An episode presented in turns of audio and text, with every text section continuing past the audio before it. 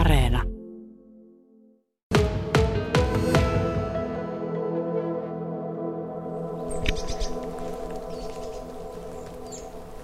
monet vaasalaiset ovat varmasti joskus käyneet Riissöön metsissä vanhan sataman seutuvilla. Tässä aivan vieressä virtaa Tuovilan tai Laihian joki. Melkein tästä voisi heittää käytännössä kivellä jokeen. Ja tässä joen vieressä on tuollainen punamultainen vanha korkea majakkamainen neliskanttinen pumppuasema, ja tällä pumppuasemalla tämä ruokinta on. Pekka Mäkynen, minkälaiset perinteet tällä ruokintapaikalla on? No kyllä tässä on enemmän tai vähemmän niin sekalaisesti ollut 2000-luvun alkupuolelta jonkinasteista ruokintaa, ja mä oon nyt tässä varmaan niin 10-15 vuotta itse touhunnut, ja on sitten joku kaveri tässä on käynyt myös tuonut noita aparaatteja, joita en ole ikinä kohdannut, en nähnyt, mutta näin vaan on tapahtunut. Miten nämä paikat oikein käytännössä valikoituvat?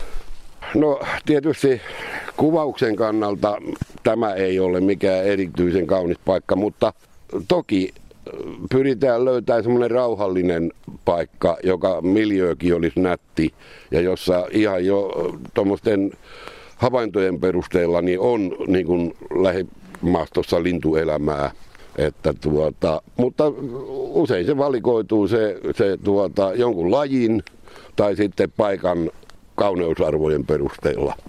Ja kyllähän täällä näitä lajeja riittää. Tälläkin hetkellä tuossa meidän selkämme takana käy valtava kuhina. Jos kävelee hieman lähemmäksi noita ruokinta-aparaatteja, joita täällä on muuten jopa hieman toista kymmentä, varmaan joku 1-12 kappaletta, niin täällähän on uskomaton kuhina, kun vaan malttaa hiljentyä ja katsoa.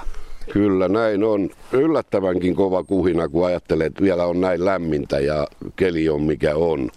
Mutta kuten totesin, niin ei lentäviä hyönteisiä tässä paljonkaan näy, vaikka lämpö hipoo vissiin 7-8 astetta. Eli tämä on jo oikea aika aloittaa ruokinta. Kyllä. Mikäs siellä äsken meni? Närhi lensi tuohon kuusen oksalle. Timo Lumme, sullakin on siinä valmiina pitkä putki, kuten on myös Pekallakin, eli te nautitte samalla myös tässä retkituoleilla sitten siitä tilanteesta, kun tänne tulee näitä harvinaisuuksia. Käykö täällä niitä? Kyllähän tässä harmaapäätikka on käynyt kuulamaan ja pähkinähakki, pähkinänakkelikin pari vuotta sitten. Että silloin tällöin kyllä, mutta ihan näiden tiaisten touhuja on kiva seurata ja kuvata, ja koskaanhan sitä parasta kuvaa ei saa kuitenkaan. En ole muuten koskaan päässyt tuota kaikista pienintä tiaistamme, kuusitiaista, näkemään noinkaan läheltä. Se on melkein puolet pienempi kuin tuollainen normaalikokoinen talipallo. Kyllä, kuusitiainen on näitä meidän metsiemme tiaisia, ja sillehän tämä ruokinta on tosi tärkeä, niin kuin muillekin niin kutsutuille metsätiaisille, eli töyhtötiaiselle ja hömötiaiselle, koska totuushan on, että Suomen metsät ovat aika paljon talousmetsiä, ja sieltä ei sitten välttämättä talvisaikaa enää näille metsätiaisille ravintoa riittävästi löydy. Että tämä nyt osiltaan auttaa tämäkin ruokinta sitten niiden hengissä säilymistä. No miten kauan te olette Pekan kanssa yhdessä tätä sirkusta pyörittäneet? No Pekkahan tässä nyt on ollut tämä primusmoottori. Tämä on lähinnä ollut sitten kaverina mukana ja tuonut sitten jonkun verran ruokaa silloin tällöin. Ollaanko me 10 vuotta suunnilleen? Joo, kyllä. Aika menee nopeasti. Kyllä, mullahan on tuolla Raippaloudessa omat ruokinnat. Mutta silloin tällä vierailen täällä Mannermaallakin. Ja tässä näitä ruokintapaikkoja on muitakin, mutta aivan kaikissa ei ole vielä, Pekka, ruokintaa aloitettu. Mutta täällä aloitettiin jo käytännössä kuukaudenpäivät sitten. Kyllä, silloin olikin väliaikaisesti jopa vissiin vähän viileämpiä kelejä. Mutta niin, kyllä mä henkilökohtaisesti seuraan hyönteisliikennettä ja teen sillä niin kuin arvioitan. Etkä ensilunta? En. Onko se vähän väärä mittari? Minusta on. Ymmärrän sen kaava-alueilla, jossa lumi saattaa peittää näitä jätteitä, ja se lumeton maa, siemeniä siellä tai muuta tällaista ruokaroskaa, niin saattaa kerätä näitä nelijalkaisia, josta se isompi rotta on tietysti aika inhottava. Mutta täällä ei rottia ole näkynyt? Ei ole näkynyt. Ja en ole kotipihankaan ruokintaa aloittanut vielä syystä, että maalattiin talo kesällä, enkä halua nyt kyyhkysiä eli puluja likaamaan sitä päätyä vielä. Koska niin voi käydä. Niin kävi keväällä. Mutta se ei ollut syy kyllä talon maalaamiselle, mutta aloitan sen varmaan sitten, kun selvästi menee kylmemmälle. Enkä laita kuorimatonta. Et laitan vaan lähinnä noita palloja ja kuorittua auringonkukkaa. Ja sitten mulla on säkki rypsiä, jota on tännekin vähän tuonut. Se kelpaa noille, muun muassa näille järvipeipoille. Se on vaatimattomampi se kotiruokinta, mutta tuleehan siitäkin hyvä mieli ja auttaa. Mutta siinä on enemmän näitä kaupunkilajeja sitten.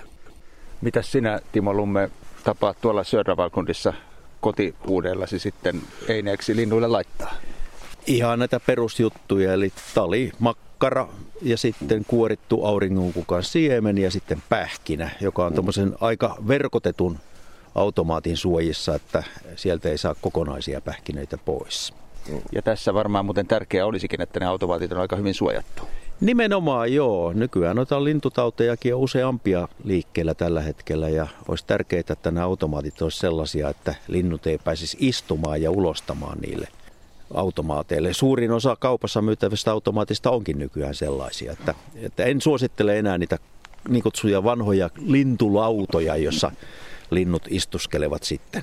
Joo, täällä ne loistavat poissaolollaan. On täällä tuollainen yksi erikoinen härveli. Se on itse tuollaisesta isommasta, noin 30 sentin halkaisijalta olevasta salaojaputkesta tehty, ehkä puolen metrin korkuinen erikoinen torni.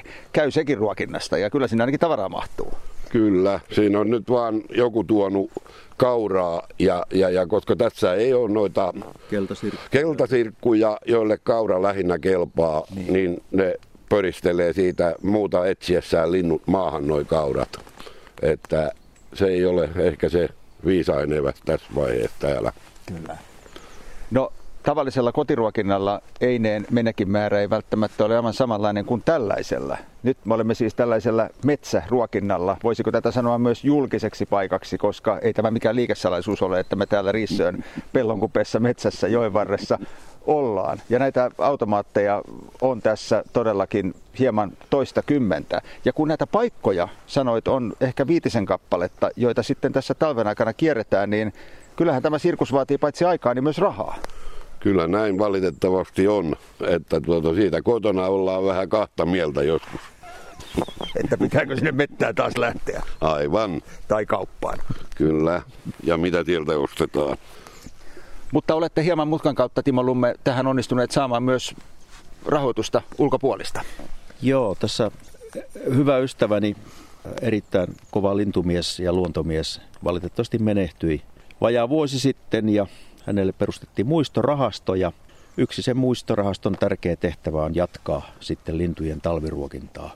Et sitä kautta ollaan nyt saatu muun muassa tällekin ruokinnalle hankittua vuonaa ainakin osaksi aikaa. Kyllä, mutta näissähän on säännöllisesti käytävä. Jos täällä ruokinnan aloittaa, niin sitä pitäisi myös jatkaa. Nimenomaan näin. Jos linnut tottuvat olemaan tietyllä paikalla ja sieltä sitten ruoka loppuu, niin se voi talvipakkasilla olla aika vaarallistakin, jos eivät löydä sitten aika nopeasti läheltä toista ruokintaa. Eli kyllä siinä vastuun ottaa, jos syksyllä aloittaa ruokinnan. Sitä pitää jatkaa sitten koko talvikausi. Mutta teille molemmille tämä, jos mikä sopii. Timppa on armoitettu lintumies ja biologi ja sinä, Pekka Mäkynen, taas armoitettu huippuammattitason luontokuvaaja. Te olisitte täällä todennäköisesti joka tapauksessa. Ruokkisitte tai ette? Kyllä näin on. Semmoinen sattumanvarainen kuljeskellen, niin se soveltuu lähinnä maisemakuvaukseen, mutta kyllä jos tavoitteellisesti haluaa närhestä esimerkiksi äärimmäisen arka lintu jotakin kuvaa, parempaa tai huonompaakin, niin kyllä se vaatii järjestelyä. Et ei semmoinen sattumalla ei ole kuvien kanssa kovinkaan paljon sijaa. Ja vaikka joidenkin mielestä eläimet ovat sillä tavalla urbanisoituneet, että ne tulevat yhä lähemmäs ihmistä myös kaupunkiin ja taajamiin, niin täällä on kuitenkin edelleen ilmeisesti, Timppa, sellaisia harvinaisuuksia, mitä nimenomaan vain metsäruokinnoilla voi nähdä, eikä kaupungissa. Joo, kyllä. Nämä, nimenomaan nämä kolme metsätiaisiin luettavaa lajia. eli töyhtötiainen, hömötiainen ja kuusitiainen, niitä ei kyllä yleensä piharuokinnoilla näe. Ja ne ovat juuri niitä lajeja, jotka ovat kaikkein eniten kärsineet tästä luonnon yksipuolistumisesta ja metsien talousmetsittymisestä. Eli sana metsäruokinnat kyllä puoltaa paikkaansa. No jos teitä vapaaehtoisia ei niin valtavasti tällaista rinkiä olekaan näissä metsissä pyörittämässä, niin noin volyymitasolla muuten Suomessa vaikuttaa Timo Lumme siltä, että me suomalaiset kyllä pidämme ainakin kotiruokinnoissa linnuista huolta. Joo, tuossa jostain luin, että Suomessa kuluu talvella lintujen ruokintaan noin 10 miljoonaa kiloa auringonkukan siemeniä. Ja joku oli laskenut, että se riittäisi 2 miljoonan talitiaisen ylläpitoon koko talvikauden ajan. Että aika paljon. Ehkä vähempikin riittäisi. Saattaisi olla, joo, kyllä. Osa menee kyllä varmasti sitten oravien ja ehkä jopa jyrsijöittenkin suihin. Jokaisena vuoden aikana ilmeisesti tällaisellakin ruokintapaikalla on sitten vähän eri lajeja. Joo, keväällä, niin jos on runsasluminen talvi, niin täälläkin pysyy lumi aika pitkään. Ja tässä paikalla, niin tuossa tuommoisen rytökasan päällä, niin on kuvannut aika monena keväänä niin rautiaista. Jopa soittelevaa rautiaista. Eli se on samanlainen rytökasoissa viihtyvä lintu kuin peukaloinen. Peukaloista en ole tässä nähnyt, mutta sitten keväällähän tähän tulee näitä viherpeippoja ja muita tällaisia. Ja yksi syy muuten, miksi näitä ruokintoja on tässä näin monta samalla paikalla, niin on myös se tosiseikka, että muutenhan täällä voisi tulla ilmeisesti pientä kahakkaa ja riitaa. Se on totta kyllä, joo. Jos on yksi tommonen pähkinäautomaatti, niin kyllä siinä sitten aika lailla lennellään ja kiistellään ja huudetaan. Että parempi, että niitä on useampia, niin kaikki pääsevät sitten sovussa ruokailemaan. Ja kyllä tuntuu, että jokaiselle härverille riittää ottajia. Tässä on nyt melkoinen kuina. Kyllä, tässä on. Nyt täytyy muistaa, että meillä on Suomessa noin 240 pesivää lintulajia ja noin 70. Niistä jää Suomeen talviajaksikin. Ja tuossa muuten kuusitiainen kivasti laulelee. Eiku, töyhtötiainen joo, niin laulaa. Kyllä. Että kyllä. Ja sitten aika moni niistä 70 on sellaisia, jotka tulee ruokinnalle. Sitä on kiva seurata pihalla tai metsässä. Nimenomaan näille metsätiäisille, jotka ovat uhanalaisia, niin tämä ruokinta on yksi keino sitten säilyttää jonkinlaiset populaatiot täällä, muun muassa tällä alueella. Ja onhan tämä ihan käytännönkin logistinen haaste, kun auton takaluukku on käytännössä täynnä einettä. Tämä rupeaa muistuttamaan vähän tällaista suurtalouskeittiötä. Tämä ei ole mitään pikkupuuhastelua enää, kun puhutaan tällaisista isommista ruokinnoista ja useammista paikoista. Näin on. Kyllähän sitä satoja kiloja, tuolla muuten orava juoksee pitkin maata. Kyllähän tänne satoja kiloja pitää talvisin kuljettaa. Ja yleensä tietysti nämä ruokinnat on aika lähellä teitä, ettei tarvitse nyt hirveästi raahata. Mutta on tiettyjä paikkoja, joissa sitten pulkassa viedään tavaraa. Varsinkin sitten, kun alkaa olla pulkkakelit. Nimenomaan, kun tulisi vaan. Ihan ne olisi se 20-30 senttiä lunta ja 5 astetta pakkasta. Niin sellainen talvi olisi toiveessa. Sitä me jäämme tänne odottelemaan.